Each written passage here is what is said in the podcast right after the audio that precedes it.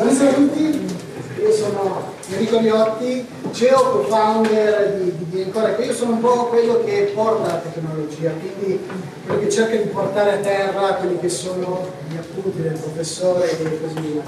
E vi parlo un minuto del mio percorso così spiego un pochino meglio. Io sono eh, uno start-upper seriale, così sono definito dal, dal mio incubatore perché ho iniziato a, nel 1999 a fondare la mia prima società, una, prima web agency nata sul territorio italiano e da lì ne ho costituite altre 5, tutte attive, eh, nel senso sono tutte operative. E la mia tecnologia insomma è un po' ovunque, per farvi un esempio, se qualcuno di voi ha un'auto aziendale ultimamente ha cambiato le gomme facendo il cambio estivo invernale, ecco quel processo che è stato scritto dalla mia azienda e sta su un cloud di un'altra azienda sempre di mia proprietà. Insomma quindi in questi ultimi vent'anni la, la, tecnologia è la mia passione e ciò, e ciò che adoro e ciò che amo. Ma un punto importante è focalizzato sull'ultima mia startup, l'ultima che ho costituito, nata proprio all'inizio del 2018, pensate eh, due anni fa ho percepito una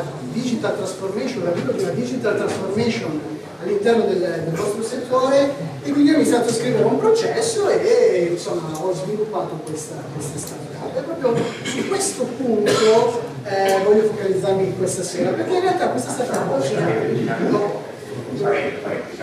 Ok, scusate, scusate. Ehm, questa startup diciamo nel giro di sei mesi ha raggiunto una valorizzazione di oltre 4 milioni e mezzo di dollari okay? e in sei mesi, sì, sei mesi, pensate quanto corrono le startup. E a un certo punto rispetto alle altre quattro mi sono domandato, cavolo, cosa, cosa è cambiato? quali ingredienti ho messo in questa startup rispetto a tutte le altre, che per amore di Dio vanno benissimo, è utile in quant'altro, però questa qua effettivamente era molto molto molto veloce. E, ehm, e quindi oggi il, il, tema è proprio su eh, quali di questi ingredienti hanno fatto la differenza in questa startup. Ne tratteremo uno, uno che è molto legato al tema del, del professore, quindi il concetto di adoption di una tecnologia. Eh, beh, come nasce una, una, una startup? Beh, una startup nasce da un'idea, dall'idea di una o più persone che si mettono insieme, iniziano a scrivere quello che è il processo, iniziano a scrivere quello che è il codice e poi identificano come viene esposta la propria tecnologia, quindi come emerge verso l'utente finale. E sostanzialmente poi lavorano dei team eh, ci segue la user interface e poi molto utilizzato assolutamente oggi fondamentale quella che è la user experience e questo è importantissimo perché è esattamente il risultato di ciò che esponiamo all'esterno. Questo concetto è un, un, lavoro per acquisire migliori talenti, quindi esponendosi in un certo modo e così via. Questo processo va benissimo, è interessantissimo ed è giusto così, ma in realtà guardando i dati che ha emerso, che sono emersi eh, questa sera, dati che il 97% dei direttori charter delle grandi imprese è consapevole di dare competenze e professionalità e il 91% già intrapreso un percorso, eppure sono pochissimi coloro che oggi sono soddisfatti degli obiettivi mondo. Beh, innanzitutto complimenti perché veramente questa percentuale vuol dire che siete altamente innovativi, molto più innovativi di qualche altro mio collega che opera nel campo IT, quindi assolutamente interessante. E perché non, eh, non, sono soddisfatti? L'altro dato che è emerso è che a limitare il successo delle iniziative di trasformazione digitale non è tanto la mancanza di team da parte del vertice, quanto una sostanziale carenza di coinvolgimento e engagement da parte delle persone. E qua in realtà eh, mi sono reso conto, ecco, pensate in, eh, in, in otto mesi la mia startup è in core, è presente diverse aziende, abbiamo citato Alien, sta partendo un, un, progetto con loro, altre multinazionali molto grosse, Badenoch che assolutamente eh, adotta la nostra tecnologia. E quindi qual è la differenza sostanziale? Beh, la differenza sostanziale sta in un concetto di back-end experience, nel senso lavoriamo molto su quello che è l'immagine eh, che vogliamo dare all'esterno, ma in realtà dobbiamo applicare lo stesso concetto nel back-end, quindi chi adotta la tecnologia all'interno dell'azienda.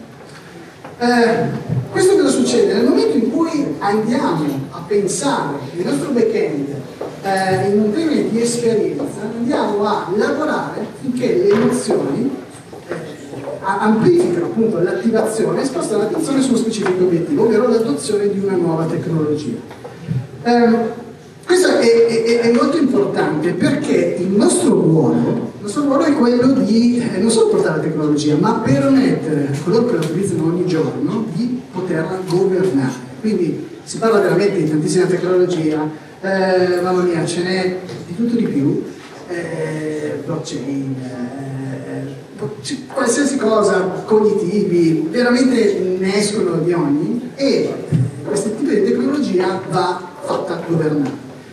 Come va governata questa tecnologia? Beh, mettendo la persona che utilizza quotidianamente il software a proprio agio, quindi non possiamo pensare di eh, diciamo, riversare questa tecnologia a coloro che lo utilizzano quotidianamente senza pensare di rendere molto semplice questo, questo, questo concetto.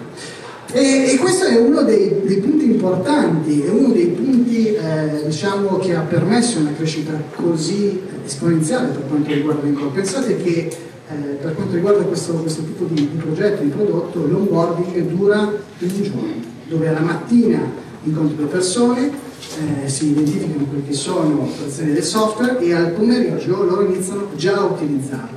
E ho identificato che per ogni eh, diciamo, ehm, giornata di onboarding, quindi il corso del software, bene o male emerge un 20-25% di persone che poi diventano sostanzialmente ambassador di questo software perché eh, utilizzandolo, potendolo utilizzare in maniera molto molto semplice, affrontando la tecnologia in maniera molto molto semplice, quindi con una, con una PIL, quindi con un'esperienza di questo tipo, assolutamente si velocizza quello che è l'apprendimento eh, diciamo, e eh, l'adoption del, del, dello stesso. Quindi il concetto è che noi dobbiamo sviluppare in, in, in, modo tale da poter portare delle emozioni a tutti coloro che utilizzano questo, questo, questo software e che quando diciamo, vengono, vengono, predisposte delle interfacce sia molto semplice da utilizzare e quant'altro. L'altro concetto importante è il concetto di gamification, un altro punto eh, diciamo interessante perché è il concetto del gioco che sostanzialmente convertire quelli che sono poi i KPI tradizionali in un concetto di gioco